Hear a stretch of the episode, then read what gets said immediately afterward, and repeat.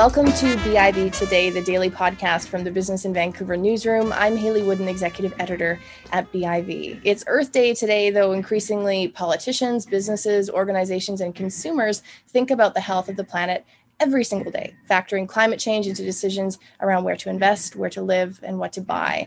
What I want to focus on today, though, is on those politicians, specifically the climate related commitments that were in or were not in both the federal and BC budgets that were released earlier this week. I'm joined today by Karen Tam Wu, Regional Director for BC at the Pembina Institute. Karen, great to have you on the show. Thanks for having me, Hayley. Why don't we start with the BC budget? It's, it's a little bit more recent, not by much. Uh, a lot in the budget for a broad range of sectors, but how much in the budget really focused on that sustainability or climate piece? Well, I think it's important to recognize that fresh uh, and at the forefront of everyone's mind right now is we're still in the midst of the pandemic. So, obviously, we're seeing light at the end of the tunnel with vaccines coming uh, online and going into people's arms but it's still very much the the acute issue that everyone is paying attention to and and also putting money towards. So the bc budget was heavy on covid recovery. Uh, i think thinking back to around this time last year and uh, as as uh, not as far back but to this fall the bc government did put out um, project out that recovery did have to include uh, a climate lens and and rebuilding back better and rebuilding a clean economy. Um, they did put out their uh, stronger BC budget uh, in the fall, and in that was. Uh, $220 million that went towards climate initiatives out of a total of $1.5 billion for uh, economic recovery. Um, and then in this uh, past Tuesday's budget, they built on those initiatives and put an additional $500 million towards climate initiatives. Um, so they're not necessarily new initiatives, but it's building on previous ones. One of the things that we're particularly excited about um, is $60 million from the provincial government, bolstered by a $35 million injection from the federal government to establish a Center for Innovation and Clean Energy. Um, also, they announced $500 million for a strategic investment fund. And from what we can understand from this fund, it's a way for the BC government to invest in some small and medium sized businesses um, in order for them to scale up and to advance reconciliation and diversity and inclusion goals, as well as climate goals. So there's a few interesting initiatives specific to um, advancing the goals of clean technology and clean energy companies in BC obviously those are going to provide some really good opportunities for well-paying jobs and making sure that bc can capitalize on our clean technology uh, and clean technology businesses that have currently found themselves here in bc but they but the next part of the puzzle is really to get them to grow and expand and become competitive and global players in the clean energy future. I think one of the things that we would have liked to have seen more of is um, increased uh, interest in building retrofits. This is an area that we think is a huge potential for uh, businesses and jobs in BC, both from from supply chain and manufacturing all the way through to folks who um, are designing green buildings and green homes, making them more energy efficient and using low carbon or non fossil fuel based sources of heating, all the way to those who are wielding the hammers and nails to build those homes and, and retrofit them. So that that is one area that we think is a missed opportunity. And I understand retrofitting is also part of the federal budget as well. Uh, before I ask you about the federal budget, how important is sort of a, a, comprehensive retrofitting plan to Canada meeting its climate goals? Uh, our homes and buildings are a source of emissions, about 12% in Canada, about 10% in British Columbia um, it's not necessarily something that we think about but obviously when we when we turn that dial to heat our homes or or um, uh, that is a source of, of emissions because the, most of our homes in Canada are heated with natural gas. Some are still heated by by oil, um, and it's not necessarily something that we think about. So switching out our natural gas furnaces for electric sources of heating, like heat pumps, is is one key thing. But heat pumps are not the most um, accessible in terms of cost to most most Canadians. So we need to start finding ways to incentivize those choices, whether it's through government rebates, for example, Uh, and then the more people that adopt them, they'll become the niche will then become the norm, and so the price of the of heat pumps and that kind of technology will come down.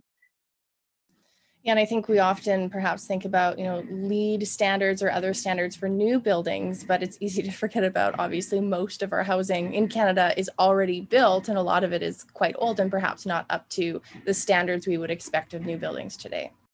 Exactly. And and we do need to be um, retrofitting homes and buildings um, at an unprecedented scale right now if we are to reduce our emissions overall um, at a federal perspective from a federal perspective obviously but um, just to give you a sense in british columbia we need to be uh, upgrading our homes and buildings on the rate of about 80000 homes and apartments every year if we're going to hit our climate targets. That's massive uh, that is, is there, massive. it, so you mentioned rebates. That's a piece of it. But do you think more needs to be done to like? Does it come down to the consumer and the homeowner to make these decisions? And is there maybe a role for regulation or legislation to that effect? Well, the the governments have been have been um, establishing rebate programs. I think the thing is that a lot of people aren't thinking about what kinds of um, uh, technologies or what kinds of changes do I need to be making in my home? A lot of times when we think about home improvements, it's I want to slap on some new paint, I want to get stainless steel appliances, um, but it's not necessarily thinking about the mechanics uh, behind the house. It's it's just not the the forefront of people's minds in the same way of uh, in choosing a new car can be. Um, I think that a lot of times when we think about what the icon of of making a clean or climate friendly choice is, I'm I'm buying an electric vehicle as my next vehicle, not I'm I'm installing an electric heat pump in my home. Um, so awareness is one thing. Um, I, I, the rebates are there, but the the cost differential is still quite high, so that's an issue. Um, also, familiarity of contractors of the different types of heating systems is not um, as as up to up to speed as could be. A lot of tr- contractors are still pushing out gas furnaces, and um, I think that there needs to be more familiarity of electric heat pumps and making sure that they're properly installed, um, and what kinds of heat pumps that are available uh, on the market is also an important part of the puzzle as well. That's very interesting. Um, I want to ask you more broadly about Ottawa's budget. What was in there that you find uh, particularly inspiring or helpful to Canada meeting its climate related targets, and what maybe wasn't in the budget that you would have liked to have seen? Well, overall, um, I think it's easy to say we wish there had been more. Uh, but there ha- there is unprecedented amount of spending in the federal budget, no doubt. Uh, I don't want to un- I don't want to undermine how much um, has been identified, but there's also a need to understand a bit more of the details of what was uh, what was announced on Monday. Um, so to give you a flavor, 4.4 billion dollars going towards building retrofits. So that is huge. Um, but to put that in perspective, as I had said, how many um, how many how many buildings need to be upgraded over the next um, few few years or couple of decades to in in order to ensure that we meet our climate targets. It is a huge effort that is needed, and we're actually ho- we're hoping that there is um, on the order of or on the order of $10 billion needs to be invested not necessarily from public money altogether but we need to be able to secure that that order of money in order to make sure that our buildings are retrofit. And with that comes hundreds uh, of thousands of jobs. Like 127000 jobs could could be um, uh, pr- promoted in that level of investment um, the federal government also put in $5 billion for a net zero accelerator. That's in addition to $3 billion, which was announced in their climate plan. So a total of $8 billion for net zero acceleration. Um, under that are things like uh, three pillars actually to develop and adopt clean technology solutions, to support clean tech in Canada's aerospace and automobile manufacturing, and thirdly, to develop battery innovation. So those are some big ticket items. Uh, how that money gets divided among those three is yet to be seen, and what do that what do they actually mean is also yet to be seen. But what we really want to be able to see is that we're investing in the highest and greatest impact uh, um, projects to make sure that we are reducing our emissions in the short time that we have for us. There's also a billion dollars announced for training uh, with the lens of being just and inclusive transition. Um, with the idea that everyone can find a place in a clean economy. So we need to see some strong strategies to make sure that we're supporting workers and communities and integrating marginalized communities in this transition. Uh, Canada has its sights set on net zero emissions by 2050. Uh, I'm still thinking about that stat you shared about retrofitting and just the scale at which we need to make some changes and reforms. Are we on track to meet that 2050 target? well, Justin Trudeau this morning says we're on track to blow past our 2030 target, but our 2030 target right now is pretty weak. Uh, so it's heartening to hear that Canada is going to be increasing our level of ambition. Uh, I think it's still yet to be seen if we are on track because we need to understand how the government is going to be uh, divvying up these these uh, amounts that I just described. Um, I think that what we need to ensure is that the path to the short term of 2030 needs to make sure that we're leaving options open uh, open uh, to in order for us to meet our 2050 targets. So that means investing in the long term, not thinking about does a short term solution like uh, investing in the wrong type of technology that may only be available or useful to us for 10 years um, then may mean that we're stuck with this kind of technology until 2050 when we could have just leapfrogged over into something that will make sure that we'll have a better chance of seeing us achieve our 2050 goals a lot of countries and companies, frankly, are focused on that 2050 with those important steps leading up to that target and that date. Is it appropriate? Is it helpful to think that far in advance? And by that, I mean, are we giving ourselves too much time to deal with what really is considered a crisis? I think that's a really good question. And I think that um, it's easy to say, oh, we have lots of time until 2050. But like I said, we need to be thinking about what kinds of energy are we investing in, for example. Um, are we investing in renewable energy or, or are we investing in a transition fuel? And how long do we think that transition fuel is going to be useful for? And, or are we actually just prolonging what the transition period looks like? So we need to be uh, quite quick and nimble in the decisions we make, or I should say, we should need to be quick and also be nimble, um, knowing that technology is changing quite rapidly, and costs of new technology like renewable energy or electrolyzers for green hydrogen, for example, are coming down quite quickly. And we need to weigh that off with what is the capital investment for an incremental or in, um, intermediate technology.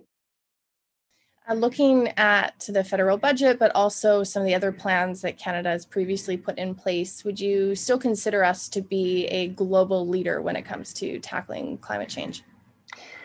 I think that in 2015, when we went to Paris, we were seen as a global leader. We were involved in the negotiations to ensure that the parties or to encourage parties to sign on to the agreement that said we'll we will strive towards 1.5 degrees.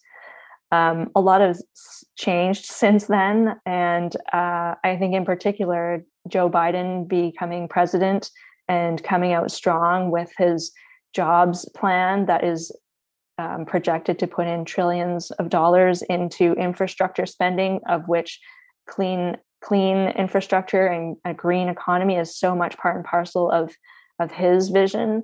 Um, I think that the U.S. is set to catapult past uh, Canada and hopefully bring along the rest of the rest of uh, the the big emitters with him.